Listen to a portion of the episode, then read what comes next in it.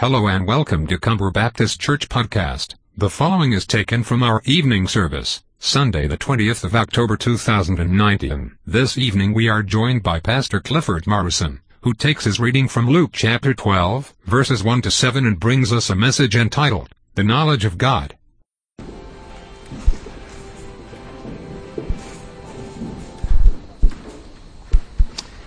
You'll find our New Testament reading in the Gospel of Luke, Luke chapter 12.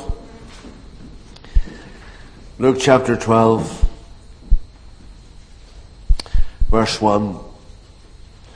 In the meantime, when so many thousands of people had gathered together that they were trampling one another, he began to say to his disciples first, Beware of the leaven of the Pharisees, which is hypocrisy.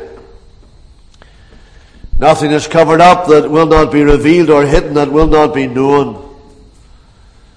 Therefore, whatever you have said in the dark shall be heard in the light, and what you have whispered in private rooms shall be proclaimed on the housetops. I tell you, my friends, do not fear those who kill the body and after that have nothing more that they can do. But I will warn you whom to fear. Fear him who, after he is killed, has authority to cast into hell. Yes, I tell you, fear him. Are not five sparrows sold for two pennies? And not one of them is forgotten before God. Why, even the hairs of your head are all numbered. Fear not.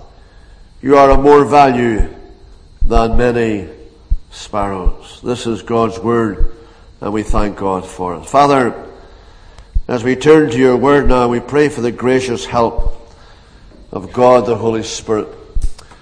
Remove from our minds every disturbing and distracting thought. Every thought engineered by the craftiness of the evil one to take our minds away from eternal things. Speak to my heart. Speak through my lips to all our hearts tonight. We pray in Jesus' name of Christ's sake. Amen. You may not know, but it has been recently reported that there are alarming rises of injuries and deaths due to mix-ups of what the report calls sound alike prescription drugs. One of the leading medical journals reported that there are 60 sets of drugs with similar names.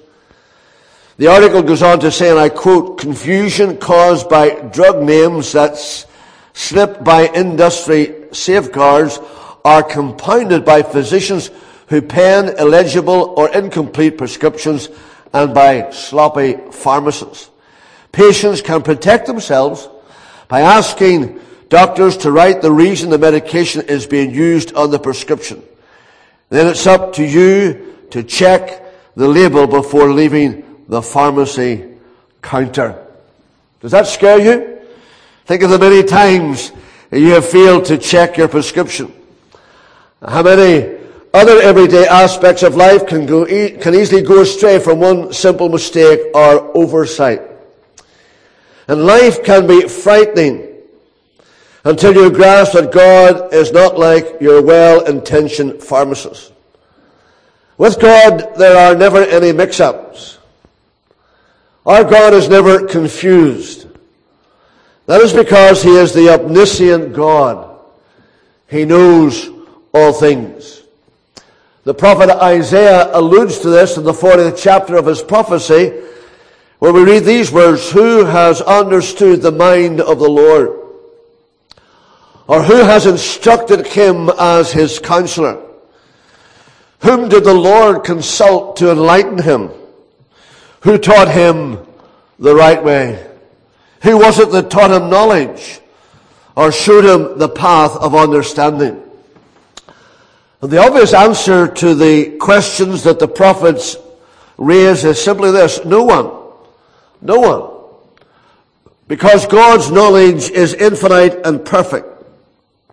And because God's knowledge is infinite and perfect, He never needs to learn anything.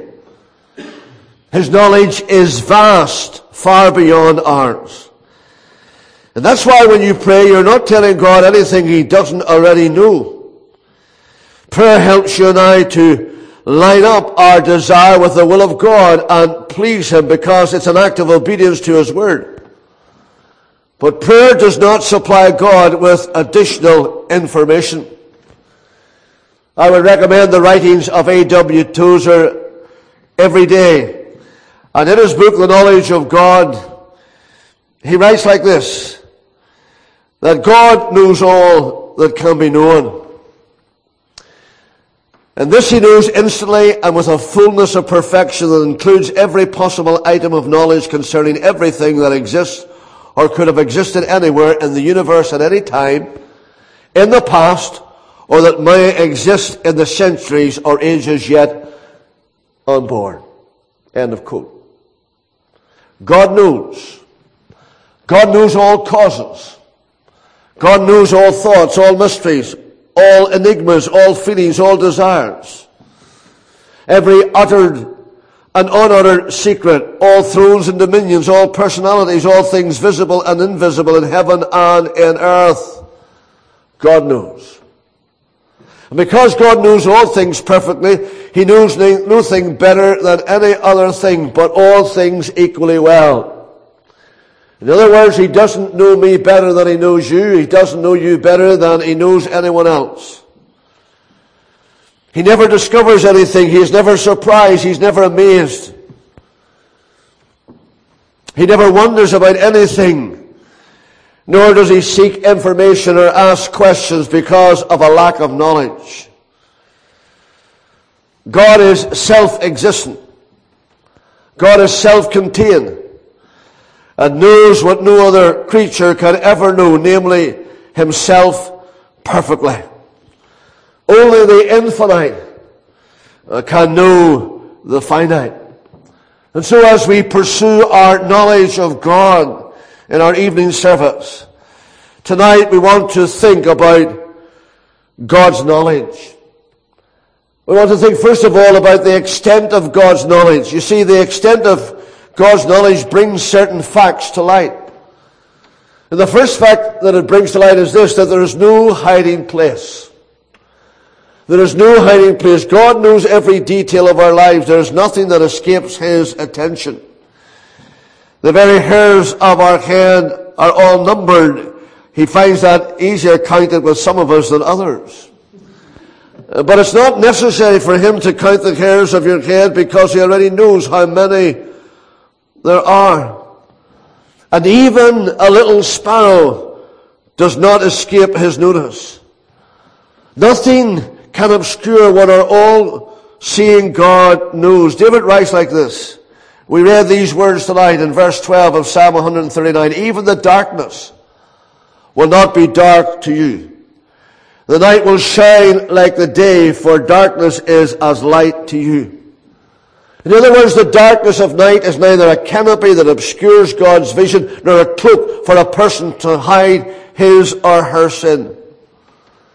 And the natural tendency of humanity is to love darkness rather than light because their deeds are evil. But whenever we try to hide our sin, the brilliant light of God's omniscience exposes our sin. But the most amazing and outstanding thing about God's knowledge is simply this. Whilst He knows every detail about our lives, He still loves us. We should never say to our children, if you do that, God will not love you. That is not what the Bible teaches. In the Old Testament, He knew everything about Israel's sin, yet he responded with these words of love and mercy in the prophecy of Isaiah. I will make you my wife, says one translation, forever. I will show you righteousness and justice, unfailing love and compassion. I will be faithful to you and make you mine, and you will finally know me as the Lord. In the same way, God demonstrates His love for you and me. Paul defines that in Romans 5 and verse 8. Why we were still sinners. While we were in the very act of sinning. While we identify ourselves with that Christless mob when they said, away with him, crucify him. We will not have this man to rule over us while we were still sinners. Christ died for us. He knew all about our uh, sin.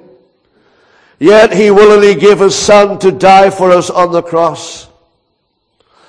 Our Lord Jesus, God in human flesh, we're told in Revelation 2 and 23, searches the minds and hearts of those who profess His name.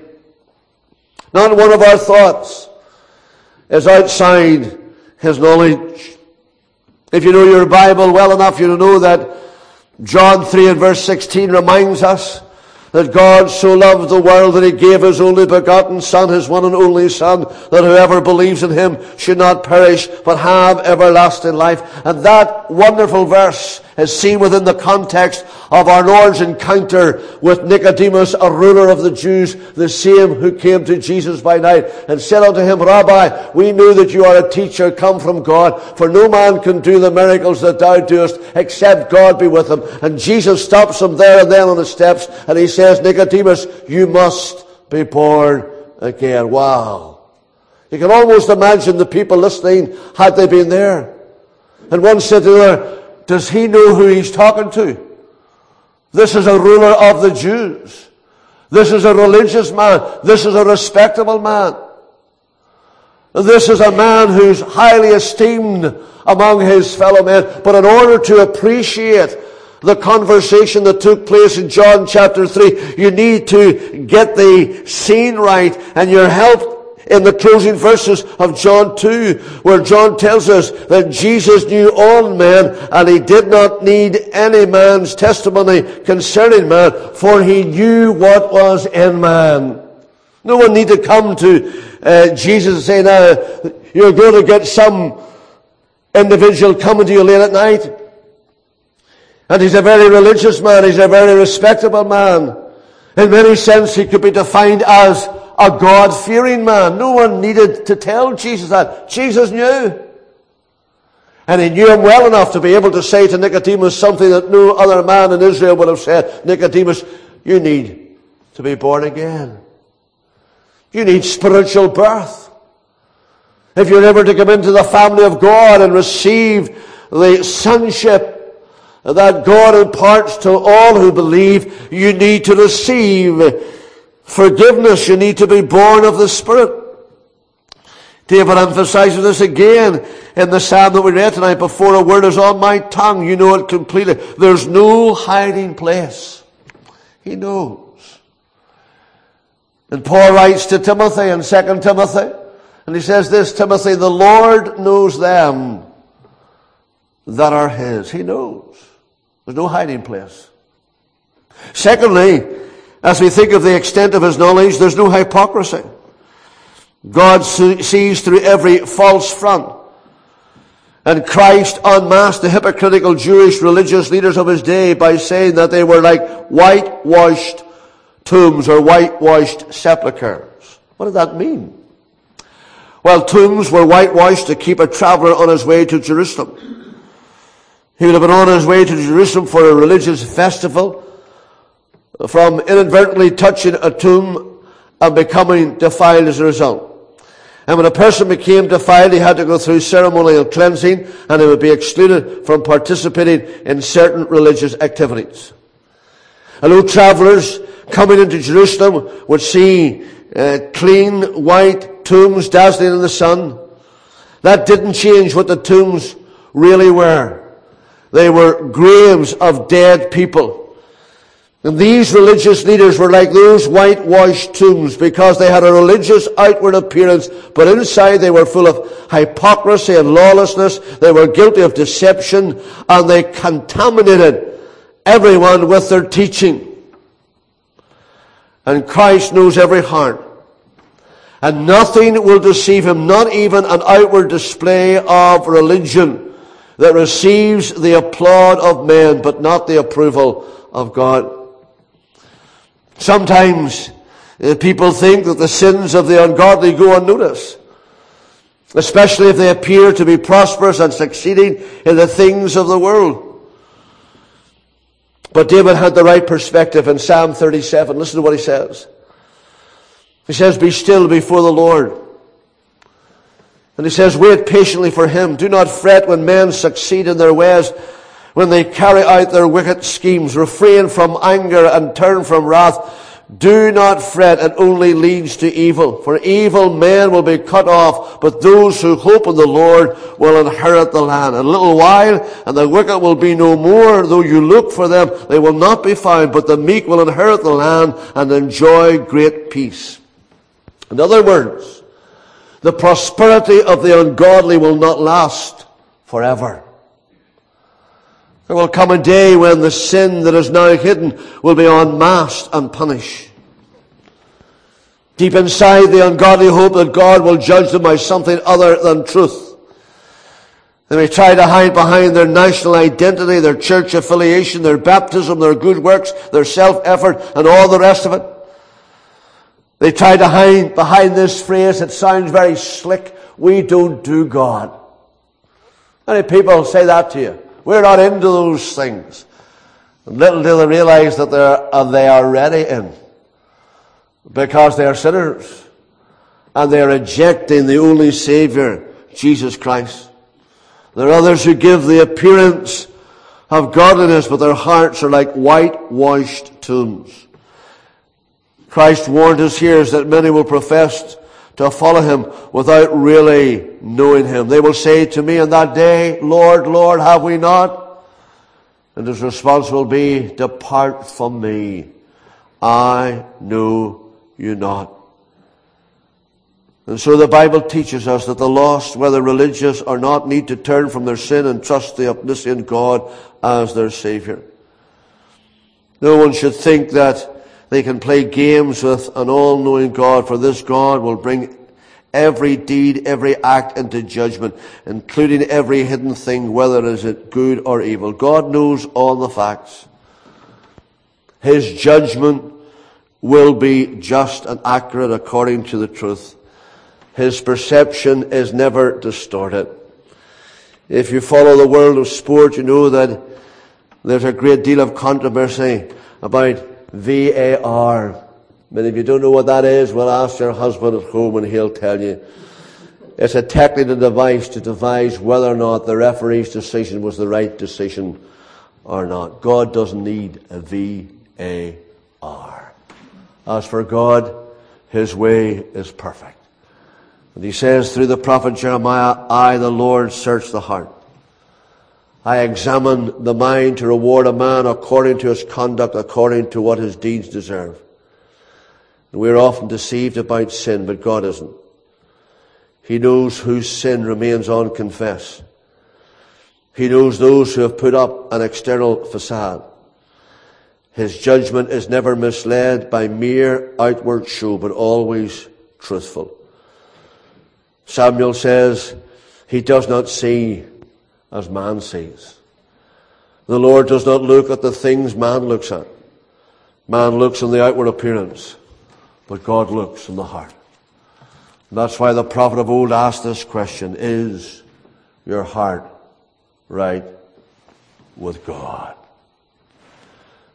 The extent of God's knowledge, no hiding, no hypocrisy. Notice secondly tonight, the effect of God's knowledge. What effect should God's knowledge have on the trusting soul? Well, the first thing I want to say tonight is this. It will bring contentment.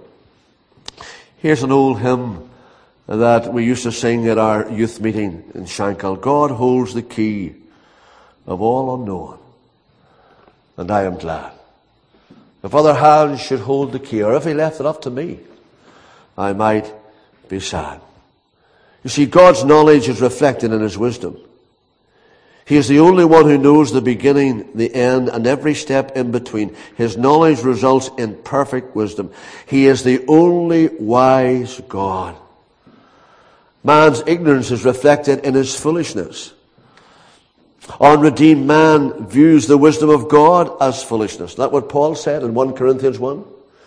He said, for the message of the cross is foolishness to those who are perishing. But to those who are saved, to those who are being saved, it is the power of God. For it is written, I will destroy the wisdom of the wise, the intelligence of the intelligent I will frustrate. Where is the wise man? asked Paul. Where is the scholar? Where is the philosopher of this age? Has not God made foolish the wisdom of the world? For since in the wisdom of God, the world through its wisdom did not know God, God was pleased through the foolishness of what was preached to save those who believe. Then Paul says this, but we preach Christ crucified, a stumbling block to Jews and foolishness to Gentiles, but to those whom God has called both Jews and Greeks, Christ, the power of God and the wisdom of God. For the foolishness of God is wiser than man's wisdom, and the weakness of God is stronger than man's strength. You see, the problem with human wisdom is that human wisdom alone cannot deduce spiritual answers. Human wisdom is defective because human sinfulness has tainted it and because it is unable to perceive the things of God apart from divine revelation. The only reason why you and I are saved tonight is because God has revealed it to us. I sing with deep conviction when I sing the words, I know not how the Spirit moves, convincing men of sin, revealing Jesus through His Word, creating faith within. But I know whom I have believed. And I am persuaded that he is able to keep that which I have committed unto him against that day. Salvation is a work of God by the Holy Spirit. God has to open the eyes if I'm to see. He has to unstop the ears if I am to hear. He has to open the heart that I might receive. In Acts chapter 16, he meets a businesswoman, Paul, in his European eh, eh, eh, encounter. She's called Lydia, and the Bible tells us Luke is the writer, and he sees all that's going on. And under the inspiration of the Holy Spirit, he says, the Lord opened the heart of Lydia, and she attended unto the things that Paul had spoken to her. Note the order. The heart was open, and the evidence of the heart being open was she attended she gave heed. She obeyed the things spoken unto her by Paul. And God and God alone can truly diagnose our true spiritual condition and need.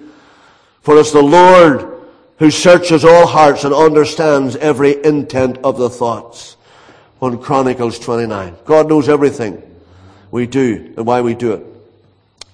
And since he knows everything about the human heart and is able to diagnose its sinful condition, the solution to that condition is bound up in God's wisdom. Before the world began, his wisdom devised a plan of redemption so that unworthy sinners might enjoy eternal glory. Paul refers to it in 1 Corinthians chapter 2 as a mystery, the hidden wisdom which predestined before the ages our salvation for the glory of God. It is the gospel of Jesus Christ in whom are hidden all the treasures of wisdom. And only those who trust in Christ as Savior and Lord possess this wisdom from God. And this wisdom, God's wisdom is the outcome of His knowledge and that makes the trusting heart content. God holds the key of all unknown. And I am glad. Don't be worrying about Brexit. Don't be worrying about Boris tonight. Don't be worrying about anything because I'm going to tell you something. There's not many of them worrying about you or me.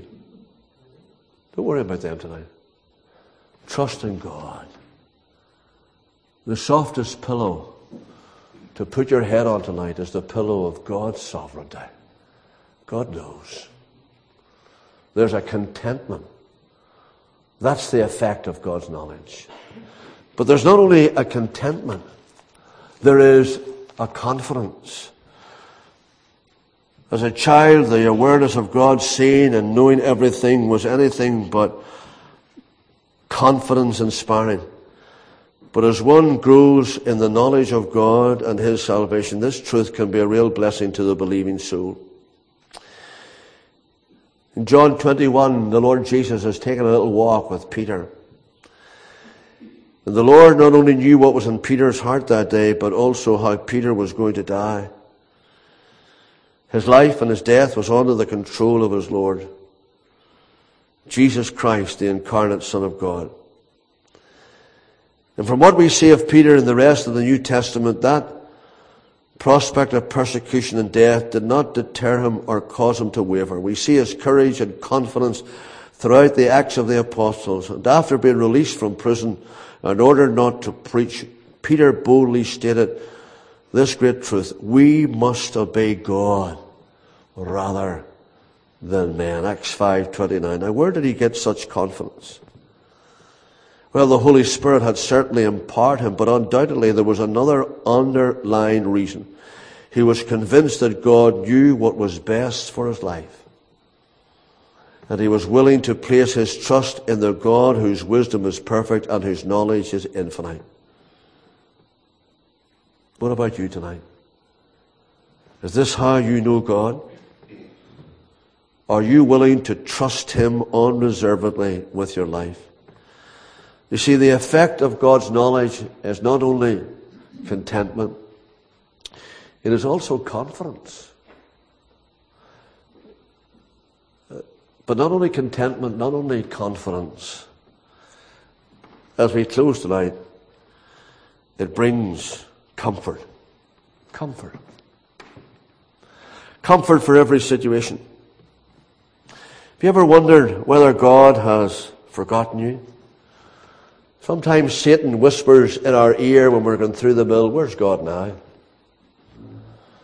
Sometimes when we pray for loved ones, it seems that they're further away from God. And we wonder sometimes, is it worth it? That's Satan. When Satan tempts me to despair and tells me of the guilt within, upward I look and find him there who made an end to all my sin. This is how a small group of godly people in the days of Malachi felt. They lived in the midst of a corrupt and wicked society and they became fearful. And their question could be summed up as follows. When God judges the wicked, will he forget that we belong to him and judge us along with them? And in Malachi chapter 3, we read these words. Then those who feared the Lord talked with each other and the Lord listened and heard. A scroll of remembrance was written in the presence concerning those who feared the Lord and honored his name. They will be mine, says the Lord Almighty. In the day when I make up my treasured possessions, I will spare them just as in compassion a man spares his son who serves him. Did you ever sing the wee hymn? It was my granny's favourite. And I detested it because she made me stand up in a poofy and sing it to her Mondays and Sunday. God help her. When he cometh, when he cometh, to make up his jewels, all his jewels, precious jewels, when he cometh, when he cometh, to make up his own. That's where it comes from. It comes from Malachi chapter 3. And if you're a child of God tonight, you're a jewel. You're a jewel. And one day the Lord is coming to gather his jewels in. God knew about their devotion to him.